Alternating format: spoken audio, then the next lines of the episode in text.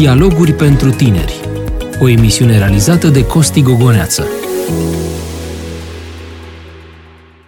Bun regăsit, mă bucur să fim din nou împreună la o nouă ediție Dialoguri pentru tineri. Sunt pastorul Costi Gogoneață și am privilegiul că astăzi să port un dialog cu uh, trei prieteni dragi, pentru că este o ediție cumva specială ce va anunța o altă ediție care va încheia cumva tot ceea ce a însemnat uh, acest proiect Dialoguri pentru Tineri, dar toate la vremea lor.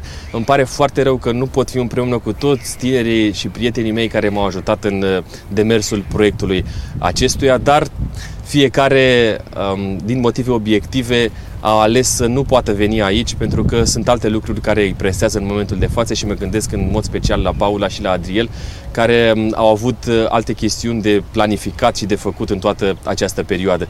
Uh, le spun că îi apreciez și sper ca Dumnezeu să le binecuvânteze toate planurile și cine știe, poate într-un viitor mai apropiat sau mai îndepărtat să putem uh, relua o oarecare colaborare. Dar de data asta i-am alături de mine pe Așa cum vă spuneam, trei prieteni dragi la o ediție ce se anunță a fi una mai altfel, pentru că e adevărat, până acum n-am filmat niciodată într-o formulă de patru.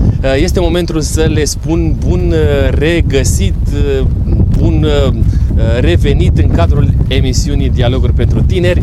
Andreea, Andrei și Oana. Bine te-am regăsit. Bine te-am regăsit, Costin. Ce faceți voi? Foarte bine. Foarte bine. Bine, bine? Ne Chiar foarte bucurăm bine. și totodată ne întristăm că suntem aici, ne bucurăm că avem ocazia să o facem din nou. Ne întristăm pentru că nu vom av- mai avea ocazia pe, pe viitor, în afară de emisiunea de săptămâna viitoare, să ne mai întâlnim într-o astfel de formulă.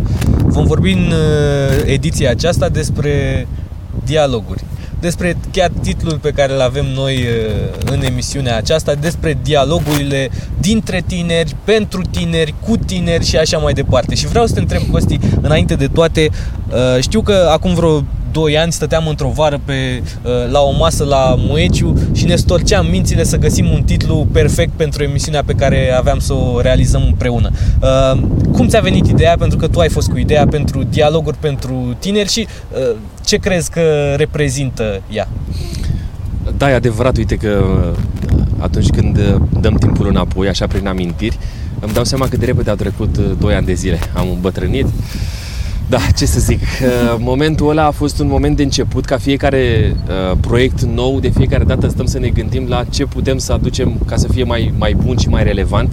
Uh, dialoguri pentru tineri, de fapt, a vizat două chestiuni. Pe de o parte, un dialog pentru cel care ne urmărește, pentru că, așa cum știm noi, se scrie puțin diferit tineri, adică tine și apoi uh, se adaugă și cele două litere de la final, pentru a se adresa cumva uh, spectrului acestuia de tineret.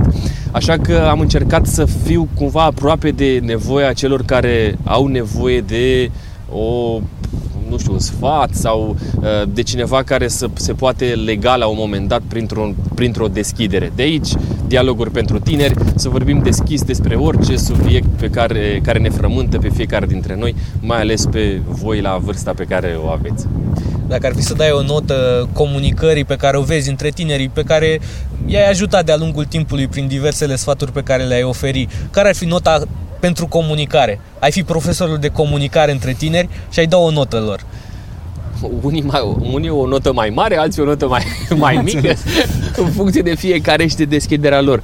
Uh, nu știu să spun o, o medie pentru toate astea, dar m-am bucurat foarte mult de colaborarea cu voi, cu toți cei cinci care mi-ați fost alături în toată perioada asta, pentru că unii dintre voi, deși aveați darul ăsta al comunicării, um, ați simțit un oarecare trac pentru că na, eram filmați, ne auzeau o, o, foarte multă lume față de ceea ce aveam să, să spunem sau de întrebările pe care urma să le adresăm.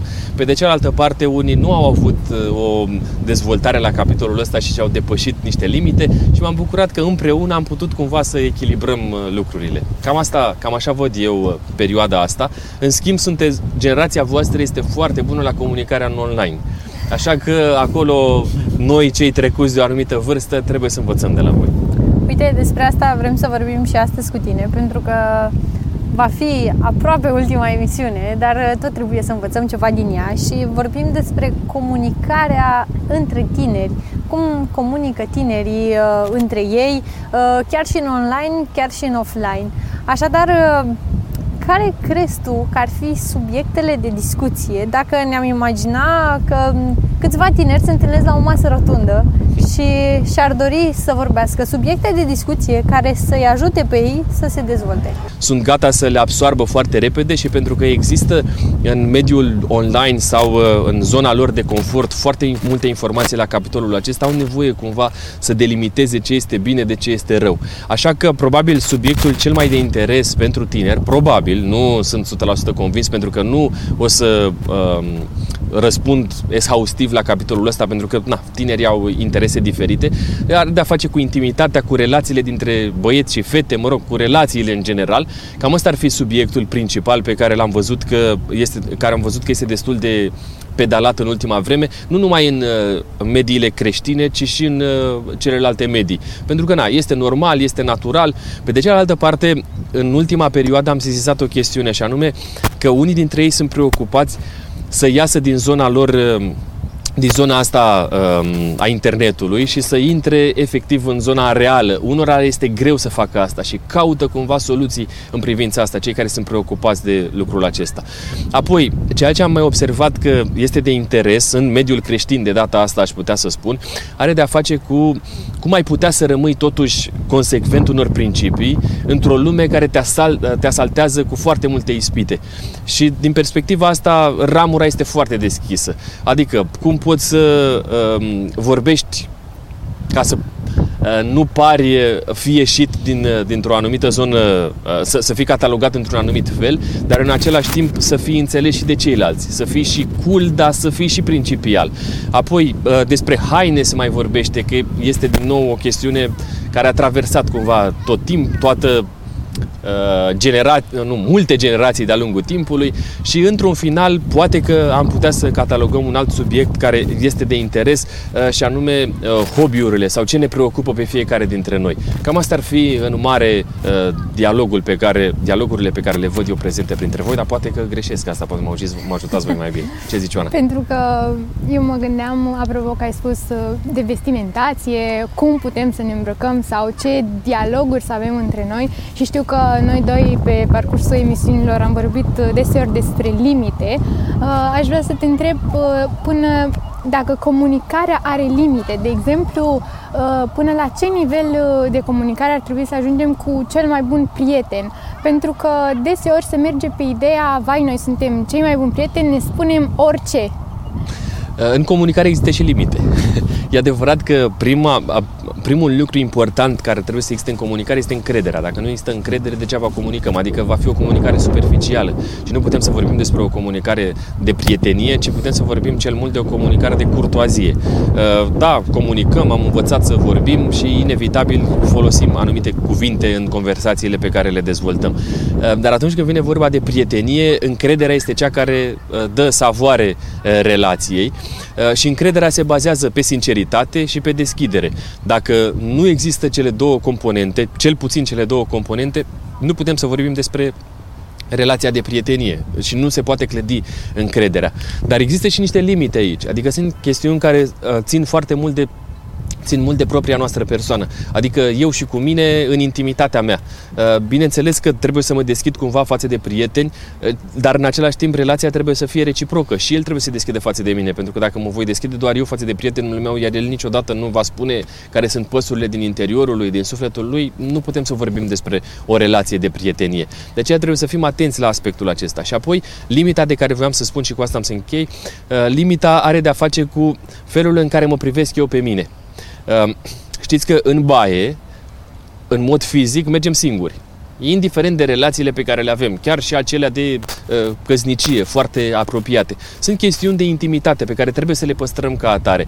Nu înseamnă că dacă nu-i spun prietenului meu cel mai bun chesti- anumite chestiuni care mă rod doar pe mine și țin doar de mine și de relația mea cu Dumnezeu, unde mă deschid înaintea lui cu totul, pentru că el oricum mă cunoaște cu de- în deamănunt, uh, prietenul respectiv nu trebuie să respecte lucrul acesta. Și invers. Apoi, dacă mai intervine o altă relație, în sensul că um, eu sunt băiat, am o relație de prietenie cu un alt băiat, dar în viața mea apare o fată. Da? Și încep o relație uh, din aceasta amoroasă. Inevitabil, sunt anumite chestiuni care rămân între mine și fata respectivă. Nu mă duc cu ele la prieteni și el trebuie să respecte lucrul acesta, pentru că este esențial în relația pe care noi o dezvoltăm. Și totodată pentru a completa ceea ce spui tu, um, mama mea îmi spunea atunci când eram adolescent că prietenii vor fi o perioadă în viața mea, însă majoritatea dintre ei uh, nu vor fi alături de mine așa cum va fi familia, adică întotdeauna.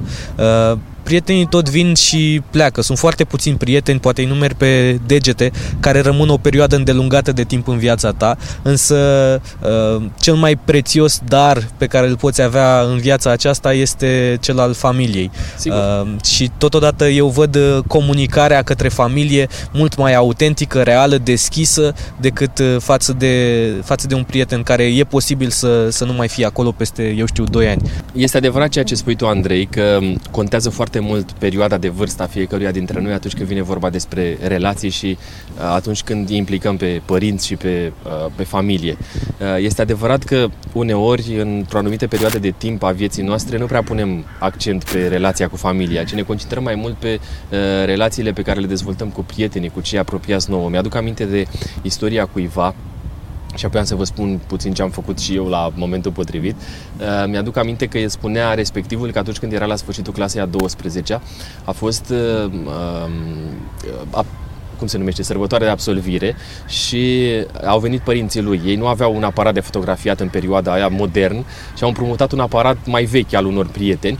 Uh, și atunci când respectivul i-a văzut pe părinți cu aparatul acela, uh, le-a zis că el nu se simte confortabil și că ar fi bine să plece dacă vor să facă fotografii cu acel aparat. Și uh, spunea el așa cumva spășit acum când era adult că mama lui a început să plângă, dar a respectat dorința și n-a mai stat la absolvirea lui lui. Știi, a ajuns să prețuiască familia atunci când deja trecuseră ceva ani peste el. Mi-am adus aminte pornind de aici de ceea ce am făcut și eu la un moment dat. Atunci când am terminat una dintre facultăți la final, uh, nici măcar nu le-am spus alor mei că va fi o uh, serbare din asta de absolvire. Uh, când va fi ziua respectivă, pentru că nu mi se părea relevant ca să vină părinții mei la un astfel de eveniment. Le-am spus ulterior și s-au supărat. De ce nu le-am transmis și lor că uite ar fi vrut să se bucure împreună cu mine de sfârșitul facultății. Așa că revenind deși la începutul copilăriei sau spre adolescență vrem să avem o relație apropiată cu părinții, perioada de adolescență, care acum a mai scăzut așa ca vârstă, probabil undeva la, de la 12 uh, ani, deja începem să ne depărtăm de ai noștri pentru că ei nu mai sunt la modă, nu mai sunt aceia care să răspundă nevoilor noastre și ne apropiem de prieteni. Așa că e bine să păstrăm echilibrul și să găsim totuși în părinții noștri pe aceia despre care vorbeai tu mai devreme, confidenții noștri și oamenii care cu adevărat uh, ne vor binele. Uite, să știi că eu mă regăsesc în vorbele tale pentru că îmi aduc aminte cum și eu uh, le-am spus alor mei să plece chiar în prima zi de liceu pentru că nu-mi doream să fie cu mine acolo, cumva să nu mă facă de râs, mă gândeam eu. Uh, mă gândesc la școala generală când aveam o cea mai bună prietenă, apoi în liceu am avut altă bună prietenă uh, și tot așa și tot așa și prieteniile astea s-au tot schimbat. Cum facem cu prieteniile care se schimbă? Pot fi prieteni adevărați, prieteni de viață sau de o viață, așa cum, cum se spune? Pot fi prieteni de o viață, dar nu cei mai buni prieteni de o viață. Sau rar se întâmplă să fie cei mai buni prieteni o viață întreagă. Pentru că depinde foarte mult de conjunctură. Uite, eu cel puțin m-am mutat de mai multe ori de-a lungul vieții mele. Uh, am fost în general la mine în sat, după care am mers la liceu în oraș, după care uh, am venit la facultate în București, după care m-am dus la Cernica, după care m-am căsătorit și am rămas în București, uh, după care am păstorit o biserică, biserică, apoi am mers la Amicus, acum sunt la o altă biserică și inevitabil polii mei de influență sau din zona mea s-au schimbat. Pentru că așa a fost viața. Rămân oameni dragi sufletului tău, pe care îi prețuiești, cel puțin în privința mea, nu vreau să generalizez, poate că altora le se întâmplă lucrul ăsta, dar cam așa am văzut eu că se întâmplă în viață.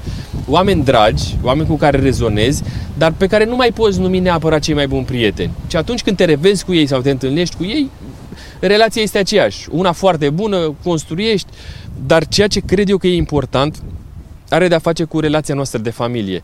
Și în partenerii noștri, în soții sau soțiile noastre, să găsim cei mai buni prieteni. Și chiar așa să-i numim, adică să fie confidenții noștri, oamenii noștri de încredere și la rândul lor ei să abordeze lucrurile în aceeași măsură.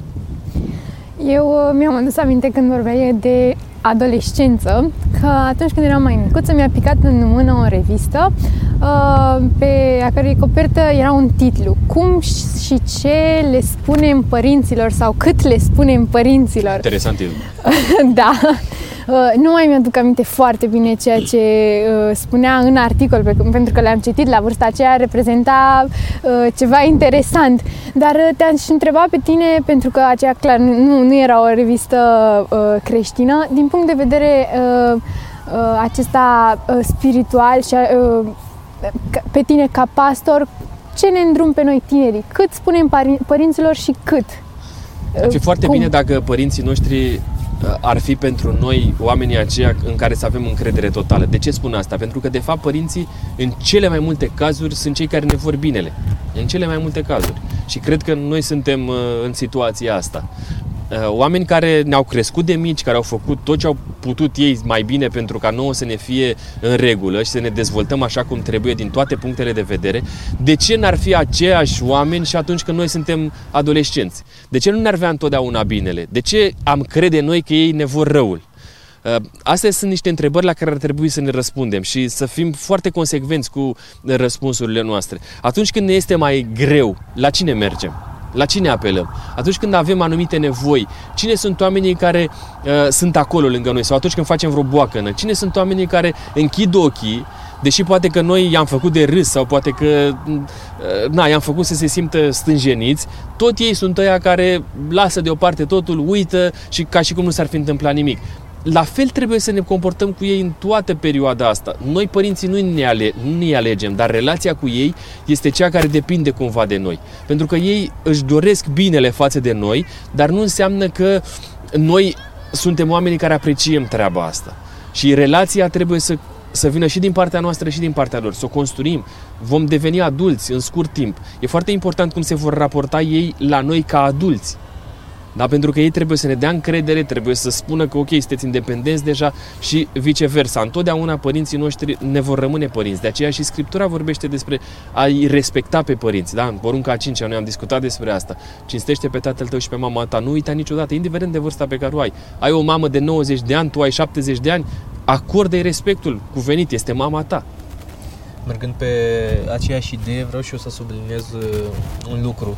Vorbeam de relații care se destramă sau pur și simplu se depărtează. Uh, ei bine, atunci când vine vorba despre părinți, dragostea uh, nu va pieri niciodată sau rare ori piere. În timp ce prietenii pot fi dezamăgiți de tine atunci când faci un lucru rău și pur și simplu li se ia de relația respectivă, în timp ce, eu știu, poți dezamăgi partenerul de viață într-un alt atât de mare fel încât uh, acesta pur și simplu să, să facă ca iubirea lui pentru tine să, să piară. Iubirea părinților uh, foarte, foarte, foarte rar uh, va pieri. Și raportându-mă la asta, aș vrea să merg mai departe și să spun că e un părinte care ne iubește mai mult decât ne iubește orice părinte pământesc de pe lumea aceasta și acela este Dumnezeu.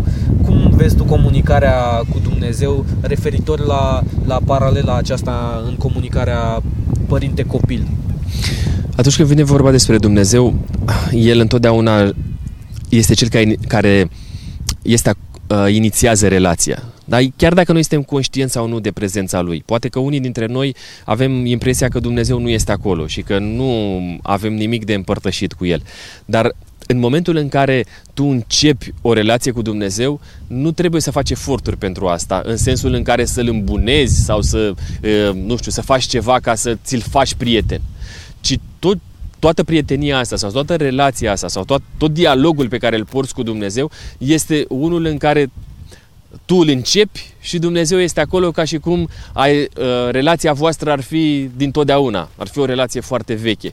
E foarte important să cunoști ce vorbește Dumnezeu cu tine deschizând Scriptura și văzându-l rațional cum este Dumnezeu, înțelegându-l pe Dumnezeu. Așa că dialogul pe care îl purtăm cu Dumnezeu nu este un monolog, cum de multe ori avem impresia și ne-am discutat într-o ediție despre rugăciune, că Dumnezeu ne vorbește nouă în egală măsură în care îi vorbim și noi. E foarte important să înțelegem asta, că există o relație și relația trebuie dezvoltată, ține de noi, în niciun caz de Dumnezeu. Și Dumnezeu nu funcționează pe modelul bancomatului. I-am băgat o monedă sau astăzi am avut nevoie de Dumnezeu, am încercat să deschid un dialog cu El și îmi mai aduc aminte peste 20 de ani. Deși Dumnezeu este acolo și putem să reluăm relația, sănătos este ca acest dialog să fie unul permanent, consecvent. De aceea, dialogul pentru tine este unul foarte important. De ce pentru tine? Pentru că tu ești în centru. Și în relația pe care o purtăm cu părinții și în relația pe, pe care o purtăm cu prietenii și în relația pe care o avem cu Dumnezeu, noi suntem în centru dialogului. În sensul că noi suntem cei care inițiem dialogul și de noi depinde dialogul cu toți ceilalți. Costi, în urma dialogului pe care să spunem că îl avem în fiecare zi cu Dumnezeu, ne putem dezvolta o relație de bună prietenie și chiar să-L considerăm pe El cel mai bun prieten al nostru. Așa ar fi ideal. Prietenul care este chiar de când suntem noi mici, probabil, și până, până la sfârșitul vieții. Așa este ideal. Um, Dumnezeu este Cel care își dorește relații de prietenie cu toți. Dar există și aici niște, cu toți dintre noi, dar există și aici niște limite. În sensul în care cu un prieten omenesc uneori îți permiți foarte multe lucruri. În relația cu Dumnezeu trebuie să existe și niște bariere uh, de respect, de apropiere, de uh, bună înțelegere și de a face lucrurile astfel încât să decurgă într-un mod foarte sănătos. De aceea e important să privim lucrurile din perspectiva asta.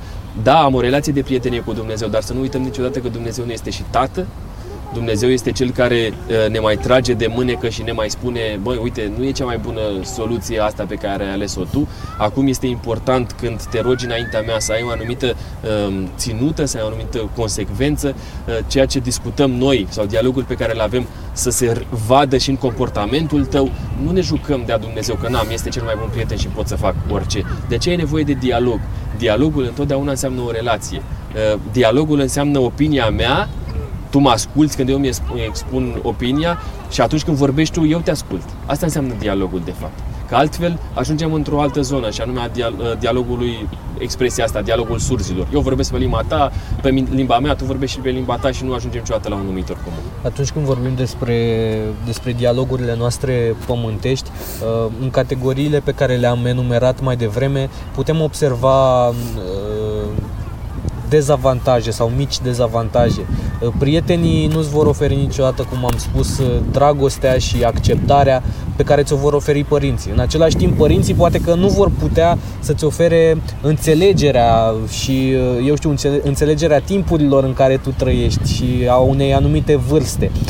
La Dumnezeu însă nu găsești niciun dezavantaj pentru că El îți oferă și dragostea părintească și înțelegerea pentru vârsta și concepția la care ai ajuns până acum și cred sincer din tot sufletul că Dumnezeu uh, este partenerul perfect pentru dialog. Un dialog sănătos care te dezvoltă, un dialog care te face să devii mai bun și un dialog uh, în care tu și Dumnezeu puteți să vorbiți împreună orice, oricând și oriunde. Uite, uh, ceea ce ai spus tu acum se potrivește foarte bine pentru încheierea și concluzia ediției de astăzi. Așa că, da, timpul nostru s-a scurs. M-am bucurat mult să fi putut sta de vorbă cu voi astăzi și sper ca Dumnezeu să ne dea înțelepciune să știm cum să purtăm dialogul cu cei de lângă noi, dar mai ales să purtăm dialogul de care vorbeai tu în uh, încheierea acestei ediții. E, e momentul vostru de a face închiderea uh, ediției pentru că așa am făcut-o de fiecare dată. O să rog pe Andreea pentru că ea n-a mai făcut de mult închiderea acestei ediții. Hai să vedem dacă își mai aduce aminte pe tine sau pe Oana? Hai să rugăm pe Pot să încep eu și apoi uh, pot să continui eu. Uitați, eu... vedeți ce echipă faceți voi. Ne descurcăm minunat. Am să le reamintesc celor care ne urmăresc că ne pot privi pe Speranța TV sâmbătă la ora 15.30 și ne pot asculta la Radio Vocea Speranței sau pe podcasturile noastre și îi așteptăm să ne urmărească și în ultima emisiune care va avea loc sâmbătă viitoare. Am vrea să vă mulțumim pentru tot suportul dumneavoastră, pentru faptul că ne-ați fost alături și când a fost cald și când a fost frig, pentru că ne-ați urmărit indiferent de subiectele pe care noi le-am dezbătut aici. Să vă asigurăm că chiar dacă noi nu vom mai fi pe, pe sticlă, ne puteți găsi pe pagina de Facebook unde avem arhivate toate emisiunile. Uh, și eu spun uh, vorba pe care o spunea Andrei de fiecare dată, indiferent de vârstă, sunteți tineri. Uh, mai mult decât atât, eu vă îndemn să vă uitați și la matinalul uh, Speranței TV. Costi, îmi permit să fac puțină reclamă? Nu poți uh, să mă refuzi de luni până vineri. Uh, pe mine mă găsiți acolo. Uh, dragilor, sperăm să aveți un dialog bun cu prietenii voștri, cu familia voastră, dar în mod special cu Dumnezeu. Păstrați legătura cu toți aceștia pentru că cu siguranță viața voastră va fi mai bună.